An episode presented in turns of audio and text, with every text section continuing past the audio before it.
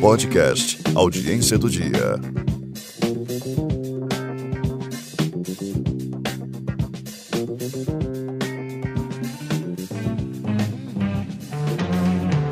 Das preliminares.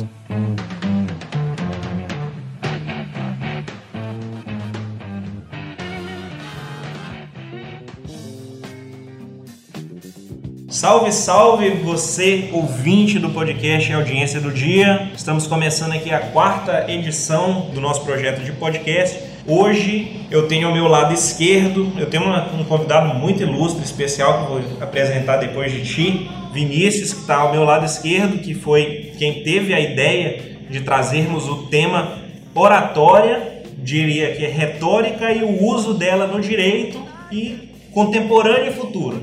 Resumi bem? Perfeitamente, Rafael. É um prazer retornar aqui, né, ao podcast. Estive na, na- na primeira, no primeiro episódio, retornando hoje. É ao lado dessa presença ilustre aqui que você é, vai informar agora. É, eu vou apresentar aqui o comunicólogo Gilberto Mineiro. Ele é jornalista, radialista, professor, diretor do Teatro João do Vale e já está aqui puxando a minha orelha e chamando a atenção pelos traços, Os gráficos. os é. gráficos aqui da captação voz tá- de som. voz tá mais alta. Tá- É para eu baixar minha Não, voz? não, tá bom. Tá, tá, tá bom. O microfone é muito bom. Olha aí, O início também captou bem. Pois é, nós estamos estreando o microfone aqui, já estamos levando aula do professor Gilberto Mineiro. Cara, muito bom te ter aqui. Satisfação Não, não, nossa. não. Quanto tempo? Quanto achei, tempo? Achei que você estava no mundo do esporte quando eu te conheci. Um sim. entusiasta e tinha uma ideia muito bacana de fazer um canal sobre, especificamente sobre futebol maranhense, é isso? Exato. Eu disse, rapaz, esse camarada é genial. E Bom, agora você, de alguma forma, continua é, apaixonado pela comunicação.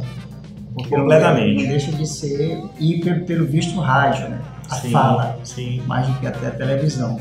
O projeto podcast é uma retomada, mostrando mais uma vez uma defesa que eu faço é, do veículo rádio, que o rádio ele propicia criações tecnológicas, não a tecnologia para encerrar a vida do rádio, como dizem. Se você prestar atenção, o rádio continua propiciando outras possibilidades da fala, que é o, o marco na, na vida humana, porque eu, digo que eu tenho uma teoria que a mãe da gente fala com a gente na barriga e quando dos sentidos quando a gente quando nós nascemos a fala é o primeiro. A voz é o primeiro que a gente tem que limpar. Às vezes a gente fala assim nossa esse menino mal nasceu e já já reconhece a voz do pai e a visão depois. Por isso que eu, eu digo que para mim a televisão é um veículo menor em relação ao, ao rádio por causa da criatividade e esforço que você tem que, que imaginar e colocar a cachola para pensar quando alguém fala pelas ondas do rádio. É, eu assino embaixo aqui, se fosse escrito, eu já assinaria, que eu cresci ouvindo rádio, eu sou um cara apaixonado por rádio, e o tempo inteiro eu escutei jogo em rádio, nem curtia muito televisão. E o futuro, que a gente até discutiu, Vinícius, no podcast do, de Millennials, nosso primeiro podcast, é basicamente áudio. Vai ser, eu ia falar audiovisual, não é audiovisual, vai ser áudio mesmo, vai ser voltado para voz, não tanto para a, para mídia visual nós vamos usar uma série de gadgets aí que vai ser só na base da comunicação por voz. Então, assim, é, é a área a ser explorada realmente, é a comunicação, é a voz. Mas a gente aqui, antes de começar o programa, a gente já gravou uns quatro podcasts, porque nós fizemos uma análise de futebol. Aí depois fizemos basicamente um podcast sem gravar de comunicação, mas vamos partir agora para o podcast mesmo de vamos falar especificamente sobre a oratória e sobre a oratória no direito.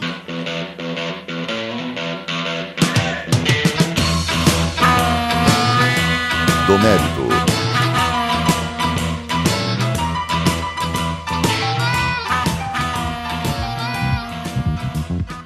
Vamos lá falar sobre o que é oratória. Eu te pergunto, Gilberto, para a gente começar aqui, se a oratória é dom ou é treinamento? Oratória é uma qualidade, não é um dom. O dom é a fala. Você adquire essa qualidade com treinamento. Às vezes eu vejo algumas pessoas defendendo isso como, quase como uma, uma, uma certeza inquestionável de que fulano de tal tem um dom da oratória. O dom da oratória é um treinamento, é uma qualidade da fala. O dom é a fala. E você pode adequar, você pode... Só que algum, algumas pessoas desenvolvem essa qualidade. Outras continuam com o dom só para é, fazer sinal para pegar o táxi ou então gritar gol. Mas com certeza é, é, é uma qualidade variada do dom da fala que você pode treinar. Você pode adestrar o, o seu cérebro para treinar bastante e fazer uma grande oratória. É. E vocês, advogados, praticamente inventam a história do, da, da, oratória é, como essa, essa ferramenta inquestionável de, de poder. E outra coisa, eu, eu busco Michel Foucault, quando ele diz que todo mundo, em, em toda conversa, está querendo se sobrepor a outra pessoa. Pode ser só numa piada, pode ser só num informe, pode ser só marido e mulher, pode ser só tomando um show. E eu acredito nisso. Quando você diz assim, deixa eu te falar uma coisa, aí toca em você, já foi 80% do assunto. Você vai aceitar o assunto que a pessoa vai te falar. Se abre sua curiosidade, o jeito como foi encaminhado na modulação da emoção e a persuasão vem com, com o resto da. Perfeito. É, eu concordo plenamente com o Gilberto, tá? É, e eu acredito até que eu sou um exemplo vivo. Quando eu era mais jovem, ao longo da faculdade e tudo mais, eu nunca fui um cara muito expressivo e nunca fui de gostar de falar em público e tudo mais. Mas quando eu comecei a advogar, eu senti essa necessidade em decorrência de estar participando diuturnamente de audiência, de sustentação oral no Tribunal de Justiça e fui aprendendo mesmo na, na prática como era que eu tinha que desenvolver. Às vezes eu chegava, ficava muito nervoso, dava aquela travada. Aí eu comecei a adquirir a técnica de respirar, fazer as pausas pontuais para poder ir falando é, de maneira com que eu conseguisse me expressar da melhor forma possível e passar aquela mensagem que eu gostaria de transmitir, né? De modo que o juiz ou os desembargadores compreendessem a, fundamentação que eu estava defendendo naquele momento. Ao longo da minha carreira, eu acredito que eu consegui é, superar um pouco isso e hoje eu já consigo me, me expressar de uma maneira mais fácil e menos dolorosa, digamos assim. Eu não chego mais me tremendo todinho lá para para comprar, despachar um processo ou para fazer uma sustentação oral. Já chego confiante, graças a Deus, e consigo desempenhar meu papel lá. Então, com certeza, é algo que pode ser treinável. Aí eu jogo para ti, Gilberto, porque esse depoimento do Vinícius, para mim, significa resume-se em uma coisa só: segurança. Ele falou que foi adquirindo experiência e tal, mas no início né, da carreira Perfeito. Havia insegurança, não só de fala, como também do que ele pretendia expor. E essa segurança, com o tempo, foi se adquirindo. Hoje é um profissional experiente e se sente mais à vontade diante de uma tribuna ou diante de um juiz. Eu queria te perguntar o que tu podes destacar como qualidades a serem trabalhadas. Alguma técnica que a gente possa trabalhar. Eu, como teu aluno, estou ansioso aqui para tu me dares mais dicas, até para conduzir o podcast. Estamos aqui para te ouvir. O que tu achas que pode ser a principal qualidade a trabalhar em nós advogados e nossos ouvintes também que são da área do direito? Às vezes as pessoas chegam para as minhas aulas e, professor, eu eu, eu tenho muito medo de falar em público. E a gente começa a traduzir o que, que é medo e por que especificamente falar em, público. Eu mostro uma pizza de uma, uma pesquisa de uns 10, 12 anos atrás, e lá está maior, os maiores medos da humanidade. 41% está falar em público. Por quê? Pesquisando é, esses anos todos com os alunos e cada um trazendo a sua causa de razão de ter medo de falar em público, invariavelmente eles dizem que acham que o que vão falar não vai agradar ninguém. Traduzindo isso, é como se a plateia tivesse no olhar uma parede de raio-x e pudesse descobrir todos os seus segredos. E o segredo maior do medo de falar em público, com certeza está na insegurança de, de alguma, alguma das fases da vida, do desenvolvimento humano dessa pessoa eu chuto muito, chuto não, mas eu, eu cravo muito em cima de um período que vai de dois anos até oito anos. Que é como se nós tivéssemos uma, uma nós temos uma, uma HDzinho está em branco e a gente começa a receber as primeiras informações em casa. Ora, hoje em dia ninguém quer mais conversar, cada um tem um tablet com uma criança, cada um vai para o seu quarto. Aquele treinamento, aquele hábito de, de, de conversa em família, de que os pais chegam em chegam do serviço, perguntam como é que foi a sala de aula, me conta, ele faz vozes, e faz aquele teatrinho, perguntando, depois conta história, abrem um espaço para que o, a criança comece comece a ter opinião sobre as coisas, isso terminou.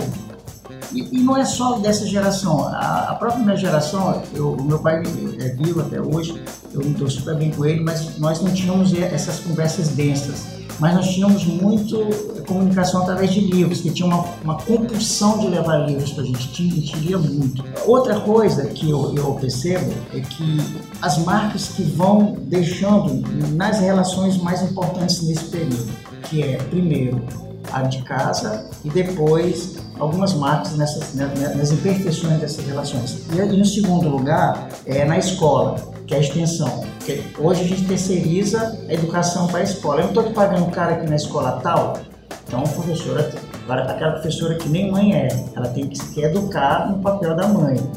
Como é a inversão de valores a troca de papéis aí. E o que é que eu ouço? Eu, eu, outra coisa que eu digo também nos meus cursos, para as plateias, eu já tive turmas fechadas, onde tinha um desembargador, um, um advogado, um engenheiro, um arquiteto, juntamente com segurança de uma casa noturna, por exemplo. Ou então um camarada que vende, um dos, um dos alunos mais brilhantes que eu tive, que vende é, fruta aqui na Ceasa. Que é, se não tem a discussão da, da parte emocional, a gente não, não tem, você pode trazer o PHD, o Bambambam Bam, Bam de, de Harvard ou de Marte ou de qualquer alguma escola de, de oratória muito renomada que não vai conseguir. Por quê? Você não vai desmistificar os fantasmas que faz com que aquela, aquela pessoa tenha essa insegurança. Pode ser em qualquer área, porque eu, eu recebo alunos que, que são advogados e dizem assim, professor, eu sei tudo de lei. Leis, eu aprendi tudo, eu fui melhor. Agora na faculdade ninguém me ensinou como é que eu perco a vergonha, eu falo de tudo. Que é outra coisa também, é, em discussões, que eu, debates que eu já participei, às vezes, uma vez na, na UNB, em outros lugares, que, que eu deveria, eu não gosto dessa palavra obrigatória, mas deveria ter a oratória ser, comunicação e expressão ser, acompanhar todos os anos do curso. Então, pelo menos, 10 semestres acho que, que iria arrefecer muito problemas. Agora, um professor que tivesse minimamente uma noção de psicologia para discutir.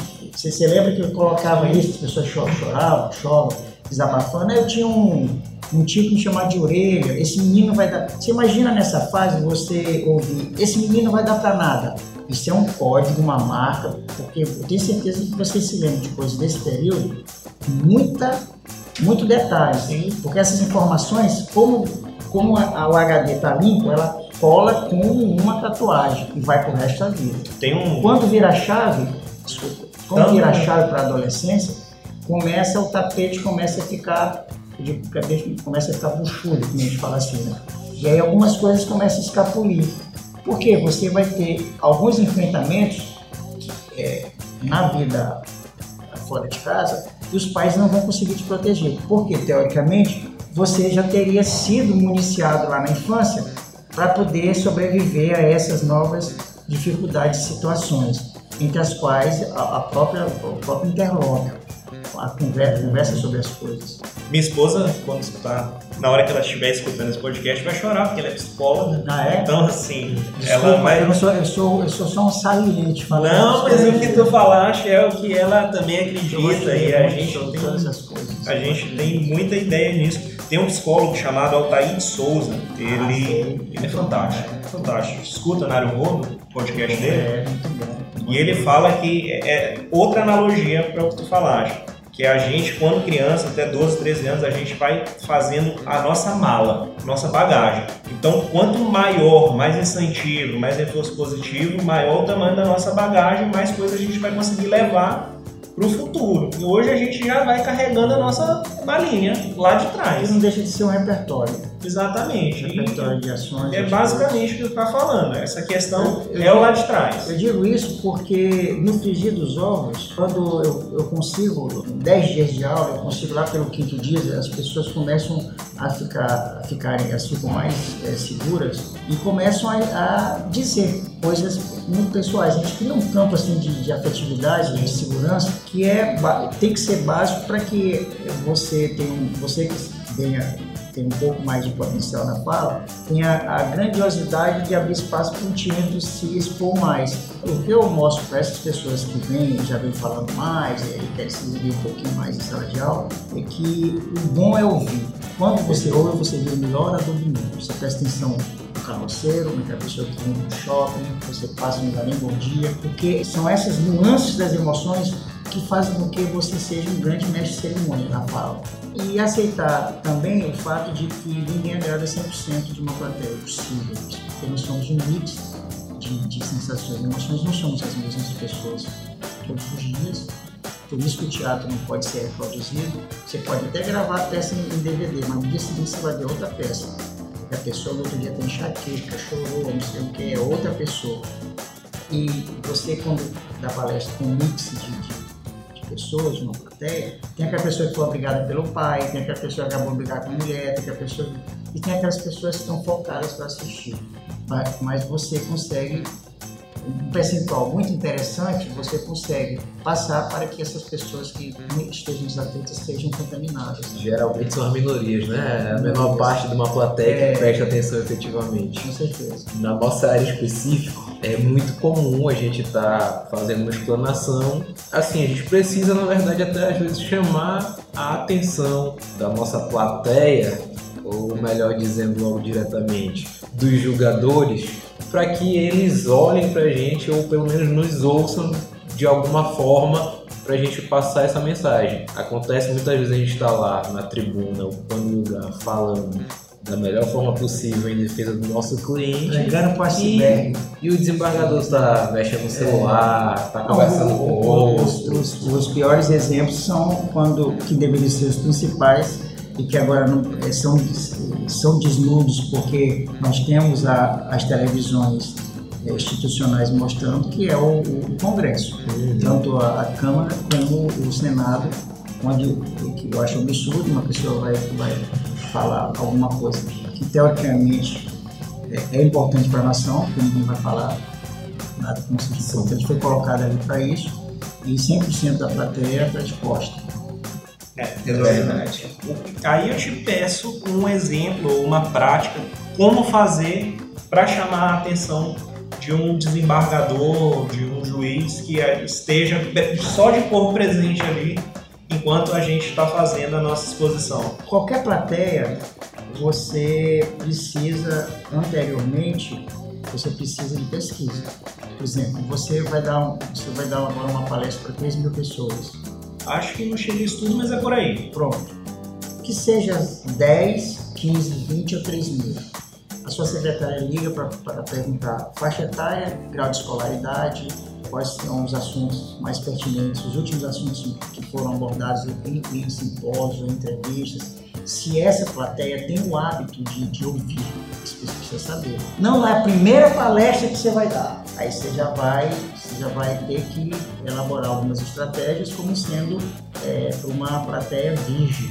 A partir daí, você traça a, todas as estratégias.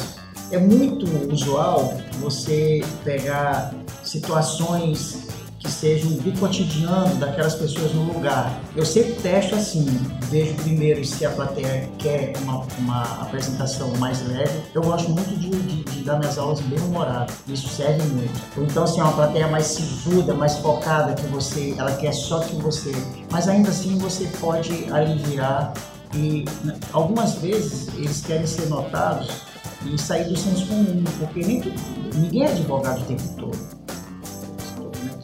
advogado que é flamenguista. Ele gosta de falar de futebol. Ele falou que ele é apaixonado por futebol. Eu sabendo isso, se ele, fosse, se ele, é meu desembargador, eu chamo a atenção dele, com certeza. Antes de mais nada, eu gostaria aqui de parabenizar o nosso desembargador flamenguista, foi um feito histórico, nunca visto antes, segundo a imprensa, na história. Eu preciso reforçar isso, porque realmente eu me emocionei flamenguista que eu sou como senhor e tal. Bom, Já criou a ligação ali, né? E trouxe a plateia, não é Aí isso? todo mundo, pô, tem mais outro flamenguista, aí tem um Vasco aí miserável, não sei o que. Agora, recente, eu tive um exemplo e no dia 1 de outubro eu tive uma sustentação oral. Outubro, né? Outubro rosa. Quando eu cheguei na, na tribuna, havia uma desembargadora presente, compondo a Câmara. Na mesma hora, eu fui o primeiro advogado, se não me engano, desse dia a sustentar. E na mesma hora, eu já chamei atenção por se tratar de outu- do outubro rosa, da prevenção ao câncer de mama. Que aconteceu? A desembargadora ficou durante a minha. Nesse dia, minha situação durou algo em torno de 6 para 7 minutos. Ela ficou virada para mim, prestando atenção do primeiro à última, à última fala. Então Enquanto você- eu não terminei, eu consegui trazer a atenção dela e ela ficou focada em mim o Então tempo você todo. concorda comigo que o melhor orador é o melhor ouvidor. Que se você presta atenção na natureza humana, você vai ter esse- essa- essa- esses elementos para criar um repertório muito rápido para, para as mais diversas plateias. Se Perfeito. vo- Você pode pregar, fala em pregação, Sim, porque vocês advogados são mais pregadores Claro. do que tudo.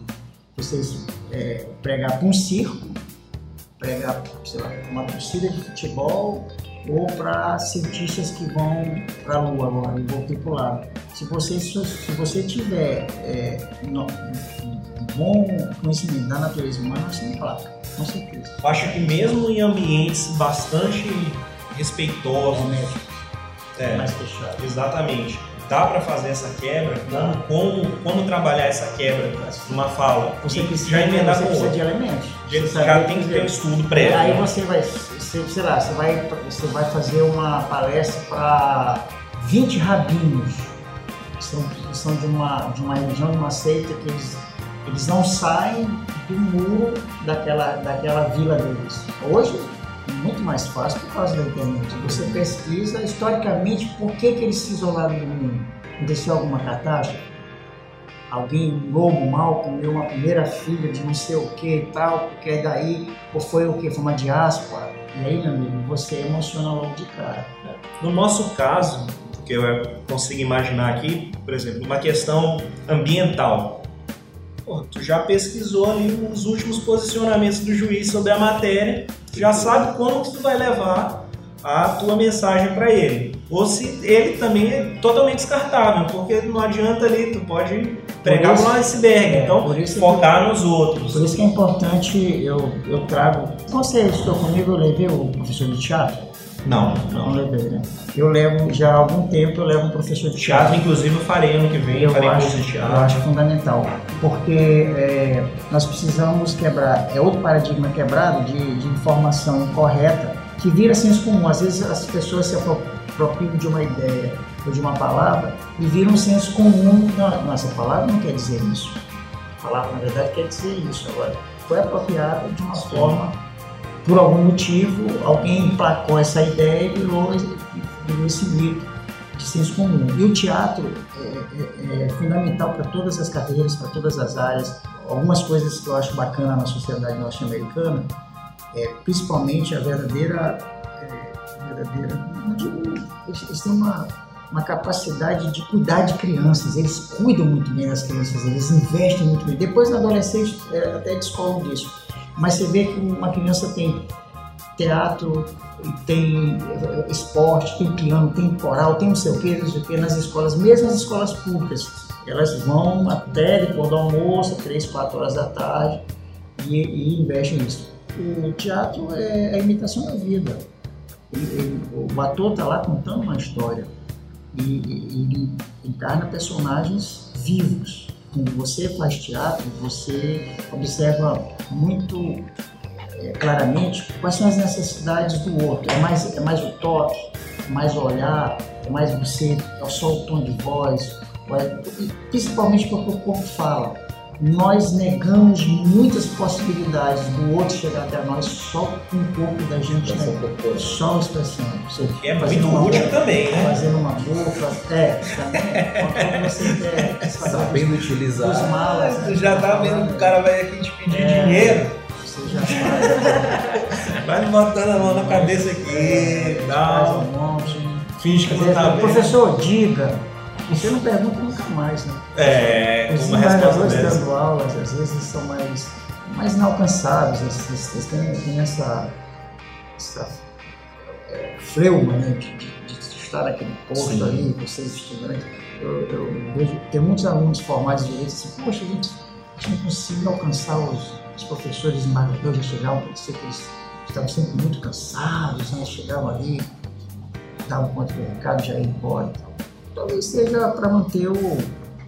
Manter Eu, o- eu tenho um posicionamento diferente disso aí, Gilberto. Não sei se é diferente, mas pra mim, E por relatos, né? sim, sim, pra mim, a pessoa que é fechada e sisuda e não tem didática é porque ela só sabe pra ele e sabe pouco. Porque a pessoa que sabe e não consegue explicar o que sabe, pra mim não sabe. Deu pra entender? Entendi. Com, com certeza. E uma coisa que eu prego nas minhas aulas é que genial é você falar simples. Sim. Simples, simples. O Einstein dizia isso, que o genial para ele era você transformar uma coisa muito difícil em fácil. E, e- e tem gente, tem professores que, que acham que, que manter a, a qualidade deles, o nome deles como ca- O cara vem, é, ele o cara vem e solta uma teoria da relatividade na aula de direito. Ele já tinha nível de perguntar. E se tu fores perguntar, ele vai inventar uma outra coisa É. muito difícil e acabou. Porque é. ele não vai conseguir destrinchar e Porque explicar ele o acha porquê que aquilo- alguém falou ah, em algum lugar e disse, pô, esse professor sabe muito. né? Exatamente. Mas não sabe mais. É mais uma defesa de. É uma não defesa, isso que eu tô falando. E, e a didática, a, a metodologia de você ser. Eu, eu acho a docência incrível. Eu gosto de todas as coisas que eu faço, as duas que eu mais gosto, é, é rádio que eu faço e docência. Eu gosto muito porque eu conheço muita gente. E isso amplia muito a minha capacidade de orador. Que as pessoas vêm com- mostrando o porquê das suas fragilidades, como é que, que você pode contornar essas fragilidades com uma, uma, uma frase de efeito, uma palavra bem colocada. Eu, eu fico muito feliz quando os advogados vão para o meu curso, assim, porque eu acho que eles não só se humanizam mais, mas eles entendem muito mais o, o porquê da, da retórica ser importante, descobrindo a natureza humana. E eu digo Pro que já estou interessado em fazer sim o curso da... não, né? E eu aconselho Por totalmente. sim, para sim ou, ou para não.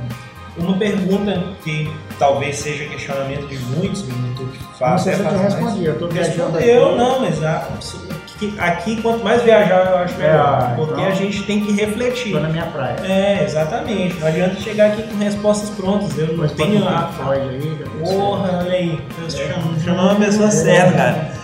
Eu fiz um Porque. programa de rock na Mirante durante 14 anos. Ah, isso eu Eu lembro. não sei se era da geração de vocês, tá em rock. Não, eu não Era- morava aqui. Era dia de sábado, 5 às 7 da tarde. Engraçado isso, já tem muito. Depois eu, eu saí da Mirante que eu fui convidado para um projeto de montar a Rádio Bama em Brasília. E outro dia eu estava eu tava no shopping, indo ao shopping, e o segurança disse, senhor, senhor, eu disse, é que eu fiz alguma coisa errada? Ele disse, pois não, o senhor fazia um programa de rock, não pai? Eu era, eu era garoto e tal, não sei o que, ele ouviu. Ele começou a se emocionar, pai. Eu ia pra praia, eu era surfista e tal, não sei o que. De novo a voz. Nossa, era bom demais, isso marcou muito a minha vida, não sei o. E mais recentemente, eu levei meu pai ao médico um mês atrás e tinha um, na, na parada para pagar o estacionamento, tinha um senhor, um rapaz, acho que uns 40 e poucos anos, nem 50 anos tinha, e estava com o filho dele. Filho já uns 15 anos. Eu tenho um programa na Rádio Universidade aí. E aí eu, eu falei alguma coisa com meu pai, paguei, aí ele virou pra ele, pra ele e, e falou pro menino um jargão meu do programa. Tá vendo? Você tem que escutar música boa para não ficar com o cérebro de gelatina. Eu falei, não acredito, você me ouve, ele se ouve, então você cabe na Kombi, na minha audiência e tal, não sei o quê. Então, de novo, a fala, essa, essa, coisa, essa magia do rádio. E eu digo assim que, o, que os, os, os advogados, eles têm uma tendência a, a virarem grandes escritores, porque são grandes contadores de histórias. Vocês têm uma capacidade de escrever, a narrativa é muito forte. E também grandes oradores. De novo contando através da con- condição humana. Se eu quiser mergulhar aí na área, a gente vai, vai, vai embora. Vai, Não, porque tu vai puxar a minha orelha e falar, acho que os podcasts têm que ser mais curtos. É, A gente vai pensar aqui nisso, a gente faz em duas vai, partes. é, volume 1, volume 2. É, mas vamos Na continuar. hora que acaba o volume 1, eu disse, não é possível.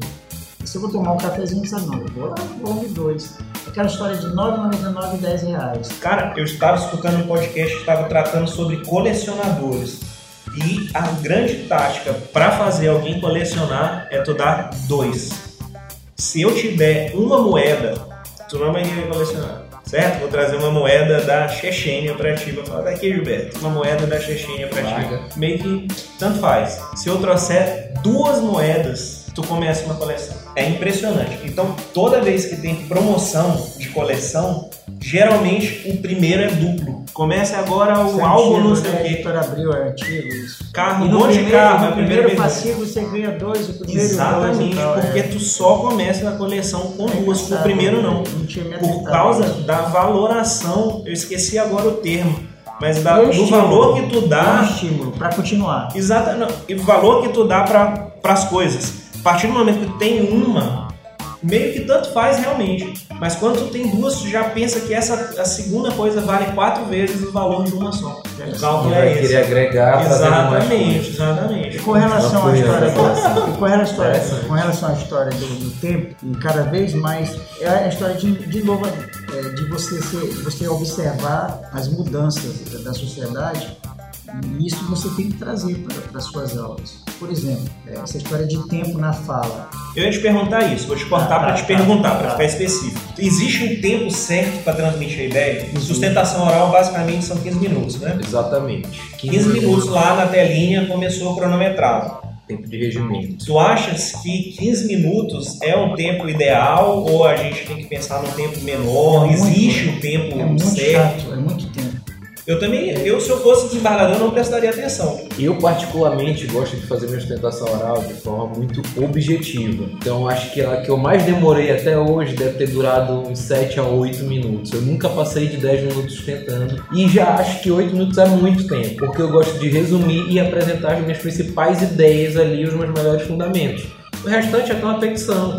O desembargador já recebeu memoriais e tudo mais. Então, eu gosto de, na sustentação, ser mais é, enfático naquilo que eu acredito que seja o, o meu ponto é, de melhor fundamento na, na minha ação. E, é, de novo, é a história da observação. Como, como radialista, a minha durabilidade no rádio tem a ver com a, a- a minha transformação acompanhando também no- e cativando novos ouvintes. Em comunicação, se você não tiver essa capacidade de, de, de se reciclar sempre, você fica estanque e com certeza vai ter um, cada vez mais um público mais limitado. Recentemente, o, o tempo que eu, que eu dou de treinamento em minha, minha sala de aula é o tempo de um minuto, o qual ficava maluco. E depois ele gostou disso. Ele falou assim: professor, isso é um desafio para mim, eu sou advogado, é um minuto. Você vai contar a história do mundo, do mundo em um minuto. Mas como, professor? No intervalo do Jornal Nacional, em 30 segundos, o menino é, vai levar um perfume para a mãe do boticário, ele atravessa um rio, com um jacaré, não sei o quê, vai levar uma facada, não sei o quê, tal entrega para a mãe, chorando. E você pensa que é uma novela de um ano, 30 segundos. Se eu mandar para você um áudio de dois minutos, você baixa? Ah, professor, dois minutos eu baixar um áudio e você quer me obrigar a escutar mais de um minuto a sua fala? Por quê? Nós estamos vivendo cada vez mais tempos multifuncionais. E cada mais, vez mais, nós precisamos de estímulos. É, Essa galera muito rapidamente dispersa. Eu digo, tem tempo de aquecimento cérebro. Já, já tem uma discussão, não é de hoje, sobre o tempo de, de, de duração de uma aula, uma sala de aula. 50 minutos não tem jovem que aguente. 10, 15 minutos, 20 minutos, meia hora acabou. É o tempo para você. Tem que os professores mais tradicionais vão, vão, vão chamar de loucos, mas os professores que lidam com a dureza que é disputar uma sala de aula com um moleque, uma criança, no celular, vão me aplaudir. Eu, vou ter que citar aqui de novo o Altair de Souza. Eu tô até procurando aqui qual foi o episódio, mas eu estava foi meu escutando. aluno, você sabe, por isso que ele escreve essas coisas. Ele, ele tava. Ah, foi um episódio aqui. PowerPoint é útil para aprendizado. E ele fala exatamente isso, que é muito melhor. Tu tem tem uma prova segunda-feira da semana que vem. É melhor estudar 10 minutos todo dia do que estudar no último dia 5 horas. 10 minutos. Se as aulas fossem menos tempo e mais espaçadas, seriam mais proveitosas porque tu voltares, no, tu aprenderes a mesma coisa. Aprender não. Tu recebeu uma informação da mesma coisa em diferentes contextos, ativa melhor a tua memória. certeza, Então hoje eu estou feliz e recebo. Amanhã eu tô triste e recebo a mesma informação. exatamente. Aí é que ela consolidou no meu cérebro, do que só passar uma vez. Perfeito. E ah, o sucesso das minhas aulas, não digo aulas, mas dicas, trocas de experiências como professor de oratória, tem muito a ver com, com o, o respeito à, à, à lógica de, de- da recepção, me receber como emissor. Você deve estar se remet- se remetendo às aulas, como é que eu fazia. Sim. Né? E aí, me conta como foi teu dia. Aí sempre abria com alguém falando sobre o dia. Me conta. Ah, pessoa meu dia. O dia de todo mundo. Aí eu dizia, gente, a maior trajetória da vida de uma pessoa, não faça um plano para daqui a seis meses. Se você não consegue nem fazer um plano até o final do dia. Porque se você pegar, tem dias que não é, são verdadeiras epopeias na vida de uma pessoa. Você tá correndo, não sei o quê. Tem dia que começa super calmo, daqui a pouco tu recebe um telefonema, tem que trocar não sei o quê, acabou, sei o casamento, não sei o quê e tal. A mesma coisa é lógica na comunicação. Você saber respeitar o time, emplacar, é muito melhor a pessoa de- de- no final dizer assim, me dá teu e-mail, gostei do que você falou. Mas, ó, você já falou pra mim, quero fazer teu curso. Só em cima de algumas informações que, que te despertou curiosidade. Talvez você chegue lá e não seja nem tudo isso, mas algumas coisas pontuais que você vai buscar, você vai é, se sentir satisfeito. É o que eu faço com oratória. Então, tempo na fala. Os políticos me dão, me dão, políticos me dão muito trabalho, porque eles querem ainda achar que se você olhar um comício de interior, onde a pessoa tá lá chupando din-din, não sei o que, o celular, não sei o que, só os puxa-sacos muito bom, chefe, beleza, chefe. Aí quando você é chamado para um simpósio, um congresso, alguma coisa, esse mesmo político que você tem que falar com a pessoa do cerimonial dizendo que você tem, o senhor tem três minutos, ele vai ficar maluco, porque só o bom dia dele vai, vai dar, dar 10 minutos. Ele não consegue ser sintético. Então sempre eu trabalho, eu trabalho sempre as falas nos meus cursos, você tem que contar sempre um minuto, poder de síntese. Mas na sustentação oral, um minuto a gente não consegue. Não, um minuto não dá. tô dizendo Eu assim, para treinamento para você. treinamento. Se você consegue, você consegue é, vencer esse um minuto, você faz de 10 minutos um show. Entendi, entendi. Da Então, assim, basicamente a sua dica é treine a sua apresentação em um minuto para fazer de oito. Quando você passa para o segundo minuto, esse segundo minuto tem que fazer a pessoa dizer assim: Eu te amo muito por causa disso. Eu- Nossa, que o segundo minuto já tem para a pessoa pegar todos os bens dela e passar para o teu nome. Nossa. É o que fazem, por exemplo, algumas igrejas. Cara, eu sei se você está lá, são lá. São muito bons. Adoro assistir, eu durmo muito pouco, adoro assistir na madrugada Valdomiro. Não, eu adoro assistir todos, todo mundo, todo mundo que fala, esses insônios que falam na madrugada, Sim. assim. E acho muito curioso assim, a estratégia de cada um. Assim, às vezes você está assistindo os cultos que são televisados, ou então qualquer outra palestra, e aí a pessoa fala uma coisa aqui, o diretor da televisão aponta para alguém que está lá fazendo. tá. Aí quem está em casa. Você já imaginou se é, nós estamos falando de, tec- de avanço de tecnologia. Você conseguir emplacar com um diretor teu de imagens através de uma teleconferência. Você está jogando com uma pessoa que está te assistindo do outro lado e você tem um diretor de imagens na hora de dizer assim, agora franja a testa, Cara, se eu te falar, se eu te falar que você, nós. olha, esse pobre coitado. Isso é o teatro de novo. Não, É, nós Aliás, estamos trabalhando os, nisso. Os grandes oradores, eles, os, os, os- os grandes é, é, advogados, juristas, lá atrás, eram grandes atores. Falavam no teatro da, de água. Nós estamos trabalhando nisso, Gilberto. Nós temos até um anexo chamado Casa 14. Eu vou te levar lá. Eu sei que tu tá com pressa pra porra, mas coisa rápida. Que vamos montar um estúdio para justamente Foi minha referência para chegar aqui. Eu falei eu tô passando por a casa 14, não mais na frente. é um espaço de inovação aí, uma ideia muito bacana que Nery de nome. encampou. E assim, nós estamos fazendo estúdio lá, os podcasts vão ser gravados lá no futuro preparando justamente para essas audiências à distância. Então, trabalhando. Vocês estão, Estamos mesmo. estão nós temos- atualizando o futuro. A gente tem que se atualizar, porque senão fica para trás. Eu acho que a concorrência vai comer.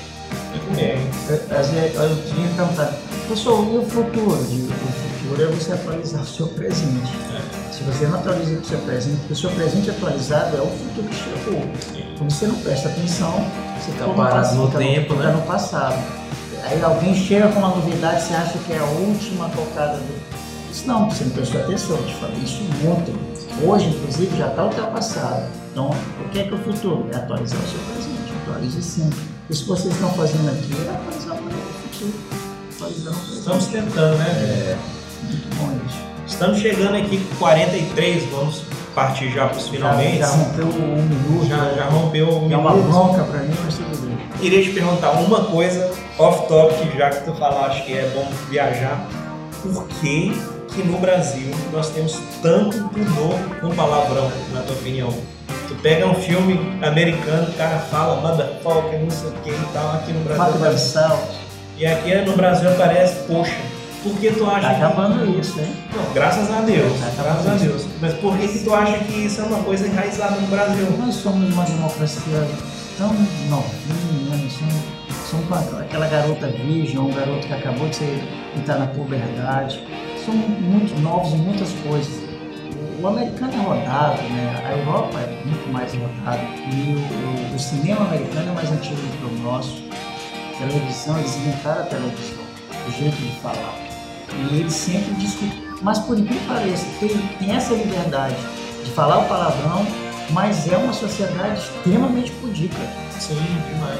tradicionalista, assim, a gente está vendo isso agora, pelo viés da política. E no caso da gente, tem muito a ver com a nossa colonização judaico-católica, totalmente isso. Nós, eu, eu, eu estudei em colégio de padre, e me lembro que o padre saía, eu saía correndo com uma tesoura porque ele não admitia que eu tivesse cabelo grande. Você tra traduzia isso, isso é pecado, cabelo grande, disse, mentira que Cristo tinha cabelo grande. Assim. Você foi capunha lá, ó, o orador já. Mas eu fui, é engraçado, eu fui um adolescente muito, muito tímido. Se eu, se eu soubesse assim que eu, eu achava uma menina legal, que ela sonhasse que eu tava pensando que ela era bonitinha, eu faltava 15 dias. Eu vou dizer pra ela, então. E o rádio, me- e o rádio me ajudou muito isso. Mas a gente tem, é como eu falei, tem, a, tem o dom e a habilidade a gente, a gente conquista. E basicamente isso, é a nossa herança. Uma coisa que eu acho muito bacana é, nos Estados Unidos, pegando uma, uma área que eu gosto muito, que é a área cultural, uma área que eu me aprofundo mais, é a, questão, a discussão da questão racial nos Estados Unidos e no Brasil. Os negros, os negros americanos sempre foram geniais. Todas as vezes na área cultural que eles inventavam uma coisa que o, o branco se apro- apropriava, ele inventava outra. Por exemplo, o blues, o branco se apropriou do tom rock, o jazz se apropriou do rock, se apropriou, o jazz rock se apropriou, a soul music, que era gravadora só de brancos, um branco era uma gravadora só de negro, aí se apropriou, inventou hip hop, e hoje Hollywood está se rendendo. Esse podcast vai dar o que falar. Eu não sou historiador, mas a grande diferença entre lá e cá é que é a, é a colonização religiosa. Por quem em formato da religião colonizou a gente e quem colonizou lá, os anglicanos e tal. Meu filho, vai pro cacete e vai conquistar as suas coisas enquanto você está vivo. Aqui não. Olha, os pobres herdarão o reino do céu. Quanto mais pobre, Deus olha primeiro para os pobres, não para os ricos. É melhor você não ter ambição para conquistar as coisas e tal. E isso, na, na questão racial, esse ma- massacre ideológico religioso é absurdo, maldade. Tanto é que a- as religiões de matizes africanas, que são as mais belas porque elas são as mais antigas, dialogam direto com a natureza. Deus é natureza, para mim, meu Deus está na água, meu Deus está na planta, meu Deus está na, na lua, no céu, e não dentro de, de de semente, a gente deveria respeitar mais. até isso se esconde é, se- por causa da força das religiões co- colonizadoras, principalmente pelos jesuítas, é, se coloca uma peste. Não é- você, você não tem uma religião de, é, de matiz afro, você é macumbeiro, já é a peste, as coisas ruins. Eu- eu- eu- Seria uma a oratória social interferindo aí. com certeza, totalmente. E lá não. Lá, agora mesmo eu comecei a assistir uma série chamada The Watchmen, não sei se você já viu. É muito interessante. De novo a questão racial. Que são os, os soldados, e os policiais se cobrem todo e, e, os, e a trupe está voltando. Em, numa, em, em período é, inventado. É da Amazon, né? Não, eu não sei, eu, eu tô assistindo na, net, mas eu não sei, não sei de que é não. Mas é muito interessante. Quer dizer, eles não pararam de discutir isso no cinema, que é a estética mais bacana para você conhecer as sociedades humanas. De todas as épocas. Né, não é música, nem é tanto teatro, mas o cinema sim. Eu sou apaixonado por cinema. Eu fiz, eu fiz uma palestra no outro dia sobre cinema aqui pro escritório. Eu não sei se a gente pode eu não sei se você deu o rodeio direto para falar sobre a, a Não, mas a, gente, a gente entende. a gente- é, porque não- eu- é, na verdade não é, não é uma, uma, uma resposta tão única, tão o sociólogo veria a, a mesa de um jeito, o antropólogo de outro jeito, o religioso de outro jeito, e eu sou só um observador. Grande observador e eu estou aqui mais te provocando, porque tu falaste que era para falar pouco e eu estou puxando a tua Não, língua não, aqui. não. Só- Mas estamos encerrando mesmo, vamos partir agora. Ah, Eu espero que quem esteja escutando faça esse A também. Tem a mesma reação, né? Exatamente. Vamos partir aqui para as alegações finais agora.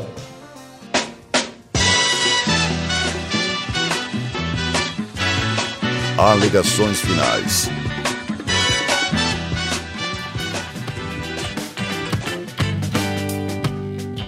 Beleza. Vamos aqui para o nosso quadro Alegações Finais, encerrando o nosso podcast de hoje. Vou me despedir aqui primeiro de Vinícius. Tem mais alguma coisa que tu queiras acrescentar aqui, Vinícius? Tem um minuto. Seguindo o, o que o, o que o professor Gilberto falou, né? Um minuto pra gente Só aí já perdeu. 8 segundos. É, primeiro agradecer, né, por mais essa, essa participação aqui. Hoje foi uma aula do professor Gilberto. É, inclusive vou, pro- vou tratar com ele para fazer o curso. E gostaria apenas de deixar aqui registrado no Instagram, Vinícius, Vinícius Moraes, tudo junto. Caso alguém queira nos seguir na rede social, conhecer melhor aí os conteúdos disponibilizamos. E o dia a dia de advogado, de advogado, advogado empresarial. É, eu não tenho muito para falar nas alegações finais, não. Eu vou já passar direto para o Gilberto, mas vou fazer aqui um- um- uma lembrança que eu acho importante, é destacar que, apesar do podcast ser um projeto do Lara Considere, o podcast não reflete a ideia do escritório como um todo. Principalmente as minhas, que são bem mais loucas, para vocês saberem que o escritório é realmente é um caso muito plural, porque eles me aceitam aqui. Mas não reflete, são opiniões evidentemente individuais. Professor, agradecer de novo, mais uma vez mesmo, a sua presença aqui. Foi muito bom, um debate absurdamente enriquecedor para a gente. E perguntar para o senhor, o senhor expor aqui, onde podem me encontrar, como faz para fazer o curso, o senhor está ministrando cursos ainda. Tô. É, atualmente eu, eu tenho cada vez é, menos tempo de administrar cursos com turmas fechadas por causa do, do- do trabalho lá com teatro e, e também por causa do, de, alguns projetos nessa época eleitoral que a gente acaba assumindo, de treinamento, enfim, o pessoal que, que quer en- encarar um preto. Mas assim, eu, eu tenho um, um Instagram, tá engatinhando, ainda não abri, é, não, é, não é aberto, é, é privado ainda, porque eu não tenho ainda o formato ideal. Mas assim, uma coisa que eu, eu esqueci de deixar registrado é que também a gente milita na causa de defesa animal, eu e minha esposa, que faz parte de uma corrente. Nós não somos ONG, mas nós, nós temos, somos independentes, mas a gente faz parte de uma grande rede de, de, de salvar animais de rua, depois, principalmente no caso a gente ferinos, colocar para castrar e depois é, tentar uma adoção. que é, é, pegando sempre como exemplo, outro dia até uma discussão na universidade, a Arca de Noé. De se vocês acham tão ruim a presença de animais, por que, que Deus não pediu para Noé encher a arca de, de gente, pediu para encher de animais? Aí quer dizer, aí tampa, nós estamos dentro de, de uma universidade discutindo soluções para a Babilônia em chama que está do lado de fora. E aí os, os animais aparecem lá, porque a gente dialoga com os vizinhos, é aberto, os meus são abertos. Tu és vegano? Caminhando. Ah, pois eu também. né? Caminhando. Estamos aí desde abril, desde abril É, nesse projeto. beleza, pô, maravilha.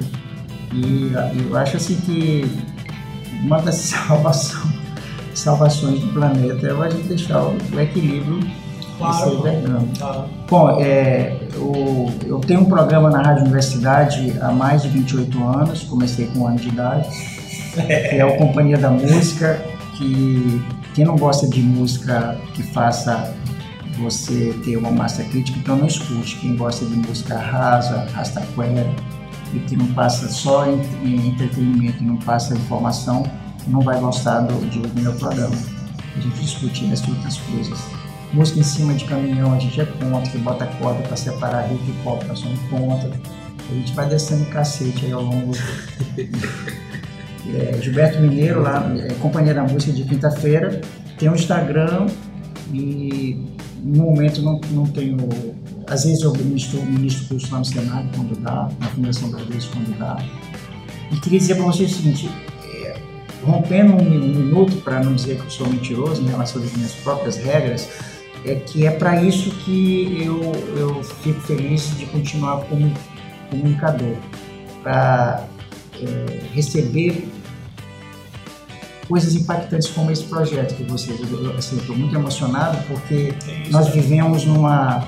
Eu sou, eu sou absurdamente eh, contra esse sentimento insular que os cidadãos, cidadãos insulares têm de ser muito fechado, né? Em Cuba é aqui, não sei o quê, de ilha é de, de dentro para dentro. A gente, nós somos xenófobos muito rapidamente, a gente tem né, uma propensão de ser contra do que é de fora e tal. E as ideias, elas são, elas, elas frequentam os ambientes, elas povoam, povoam o, o universo todo. E graças a Deus vocês me ajudam a transformar São Luís numa cidade mais cosmopolita, Cara, menos insular. novamente te agradecer demais. Tu foste nosso primeiro convidado. Ah, obrigado. Poxa, E estou aqui realmente feliz de podermos ter aprendido mais um pouco, né, Muito bom.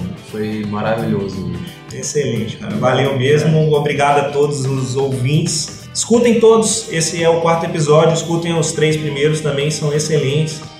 Millennials e o futuro do direito, burocratização do Brasil e Lei Geral de Proteção de Dados. Até a próxima, um abraço, galera. Valeu!